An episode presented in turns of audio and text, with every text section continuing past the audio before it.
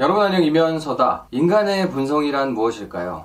저는 이런 철학적 질문에 대해서 어, 답변을 할 수 있는 짬도 능력도 되진 않지만 그래도 사람이란 대체 어떤 특성을 가지고 있는 것일까에 대한 고민은 제 스스로를 성찰을 해보고 또 주변에 있는 제 주변의 사람들을 성찰하고 현상을 관찰함으로써 대략적으로 도출해낼 수 있는 게 있다라고 하면 마음에 새기려고는 노력합니다. 그런데 그런 일련의 경험을 통해서 여태까지 확실하게 얻은 결론 중 하나는 인간은 게으르다라는 겁니다. 인간은 게으르다.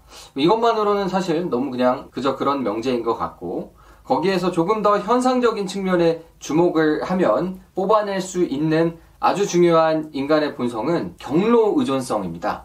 경로 의존성 한번 나무 위키에 찾아보시면 이만큼 내용이 많이 나옵니다. 이 경로 의존성은 사실 인간의 행동 패턴을 설명할 수 있는 제가 신뢰하는 가장 중요한 특질 중의 하나인 것 같아요. 저는 그래서 세상에 일어나고 있는 굉장히 큼직큼직한 여러 가지 일들이 이 인간의 게으름으로부터 비롯되는 경로 의존성에서 그 이유를 찾을 수 있다라고 이해를 하고 있습니다. 뭐 이 경로 의존성이라는 것이 반드시 게으름에서 비롯된 것만은 아니겠지만 그럼에도 불구하고 인간은 원래 게으른 게 아닐까라는 생각에 굉장히 잘 부합하는 특성이라서 연결 지어가지고 생각을 하려고는 합니다.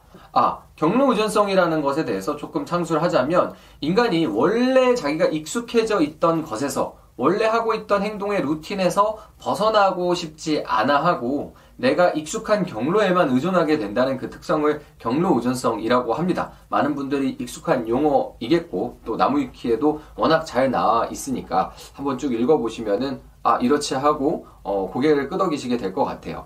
그 중에서 대표적인 사례로 나와 있고 제 기억에도 굉장히 인상적으로 머릿속에 남아 있는 건 우리 컴퓨터 하드 드라이브가 C부터 문자열이 시작하는 것. 왜 C부터일까? A부터 왜 A부터 시작하지 않을까? 이거는 아마 제 연배 혹은 저보다 나이가 몇 살 더 많으신 분들은 알고 계신 분들이 있을 거예요. 아, 제가 한 유치원 다닐 때쯤에 저희 집에 있었던 컴퓨터에는 A 드라이브가 있고 또 어, B 드라이브도 있었습니다.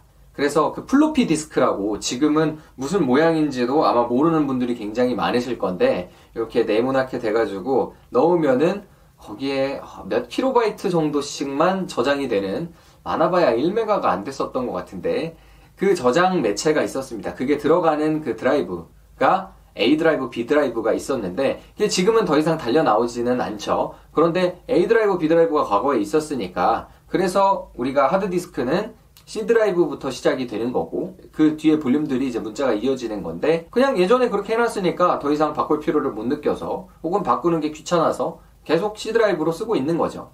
그 외에도 운전석이 왼쪽에 있는지 오른쪽에 있는지 왼쪽에 있는 나라 우리나라처럼 그리고 또 영국처럼 오른쪽에 있는 나라 보면은 뭐 각각의 이유가 필연적인 이유가 있다기보단 뭐 영국도 오른손잡이가 더 많을 텐데 굳이 우리랑 다르게 할 필요는 없을 텐데 다 경로 의존성 때문에 처음에 정해놓은 대로 처음에 그게 어떻게 정착이 됐는지에 따라서 그냥 그대로 수백 년간 이어져 올 수밖에 없는 그런 스토리들이 상당히 많이 있습니다.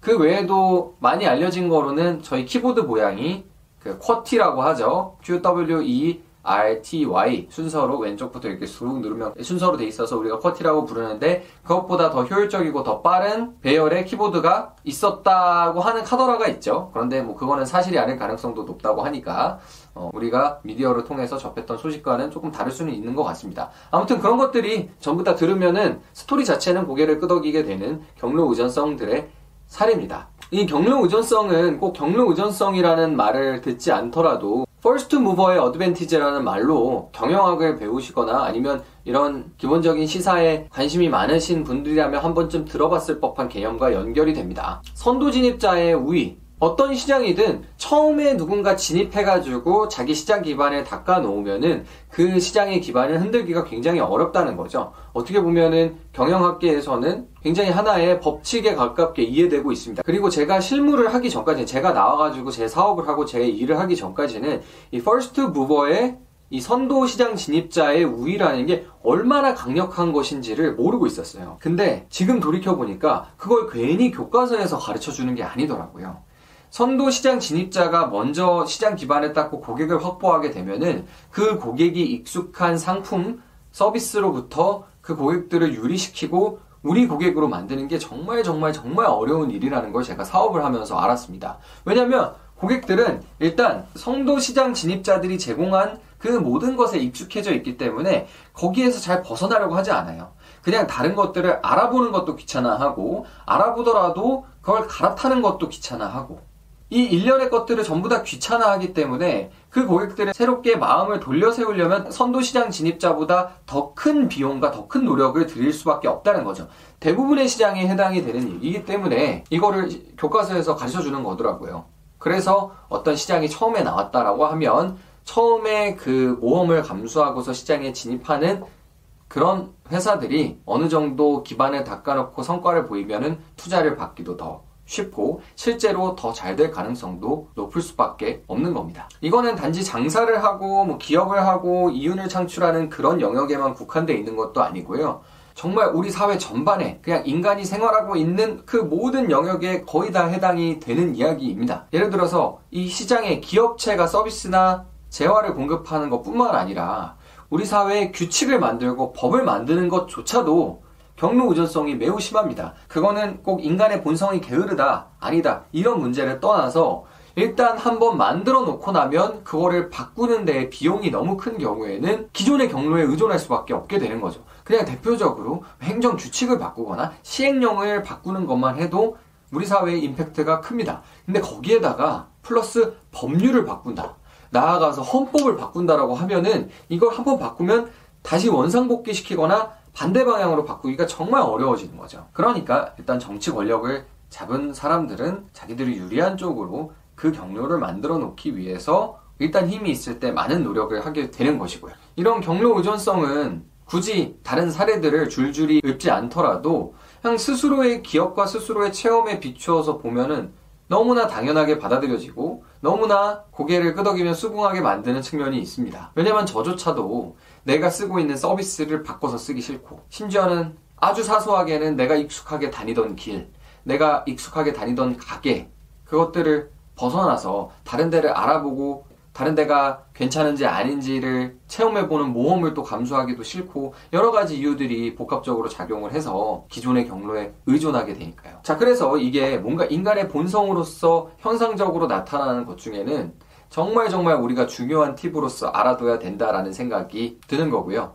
그러면 이걸 잘 응용한다면 우리가 어떤 일을 하든지 조금 더 그 인간의 본성에 대한 면밀한 이해를 가지고서 무슨 일을 하든지 조금 더 잘 할 수 있습니다. 뭐 개인적인 측면에서는 습관이라는 걸 잘 들여놔야 된다는 것도 결국은 습관이라는 것도 하나의 경로 의존성의 실예가 아닌가 싶습니다. 그래서 기존에 익숙해져 있던 그 프로세스, 그 경로에 찰떡같이 붙어 있게 되면은 거기에서 엇나가거나 바깥으로 빠져나가는 게 생각만큼은 쉽지 않다는 것이 인간의 본성의 일부가 아닌가 생각이 됩니다. 그래서 여기서 결론적으로 얻을 수 있는 교훈은 우리가 경로 의존성이라는 거에 대해서 이렇게 알고 있고 또 나름대로의 고민을 통해서 잘 파악을 하고 있다면 과연 우리가 진짜로 해야 될 건 무엇일까? 바로 경로를 만드는 사람이 되는 겁니다. 왜냐면 사람들은 다 경로에 의존하게 되니까요. 다른 사람의 경로까지도 만들어 놓을 수 있는 사람이 되면 내가 만들어 놓은 길목으로 사람이 다니게 하고 내가 만들어 놓은 생각의 길로 사람들이 생각하도록 만들고 내가 만들어 놓은 돈 나오는 구멍으로 나한테 돈이 들어오도록 사업 구조를 잘 설계하고 결국 경로를 잘 짜는 사람이 되면 내 삶을 윤택하게 만드는 데에 도움을 받을 수 있지 않을까 싶습니다. 나의 경로뿐만 아니라 다른 사람들의 경로까지도 잘 길을 터두고 지배할 수 있도록 노력하는 게 좋은 행동 방침이 될 것 같습니다. 그래서 유튜브를 계속 찍는 저의 입장에서는 구독자 여러분들의 경로 의존성을 어떻게 하면 잘 이용을 할까라는 고민을 좀 하게 되네요. 그런데 뾰족한 답은 없는 것 같아요. 왜냐하면 이런 컨텐츠 분야는 유튜브라는 플랫폼 자체는 경로 의존성이 굉장히 강한 것 같은데 개별 컨텐츠에 대해서는 경로 의존성이 별로 없고 늘 구독자들은 새로운 걸 찾는 것 같아서요. 그래서 만약에 이 유튜브에 관련해서 시간을 돌이켜서 과거에 갈 수 있다라고 하면 저랑 같은 생각, 저랑 비슷한 생각을 하신 분들이 엄청나게 많을 거예요. 본능적으로 느끼시겠죠? 아무도 유튜브 안 할 때 먼저 혼자 진입해가지고 열심히 올려놓고 있으면 유튜브가 빵 뜰 때 나도 같이 빵 떴을 것 같은데 이런 생각들을 하고 계시는 분들 분명히 계실 겁니다. 저도 이 플랫폼에 대한 경로 의존성이 한창 막 증가하는 그 시기에 시장 선도 진입자로서 그 플랫폼의 성장 단계와 함께 갈 수 있었다면 되게 좋았을 것 같다라는 생각이 드네요. 물론 지금 그런 기회가 없으니까 뭐 유튜브처럼 빵 터지는 플랫폼을 찾던지 아니면 지금 이렇게 제자리에서 가만히 앉아가지고 찍는 컨텐츠 밖에 비록 못 올리고 있지만 그래도 말로 떠드는 거라도 계속 신선한 얘기라도 해야 될 것 같습니다. 그래서 여러분 명심하셨으면 좋겠습니다. 경로 의존성 우리가 어떤 사람인지를 설명해주는 너무 좋은 키워드입니다.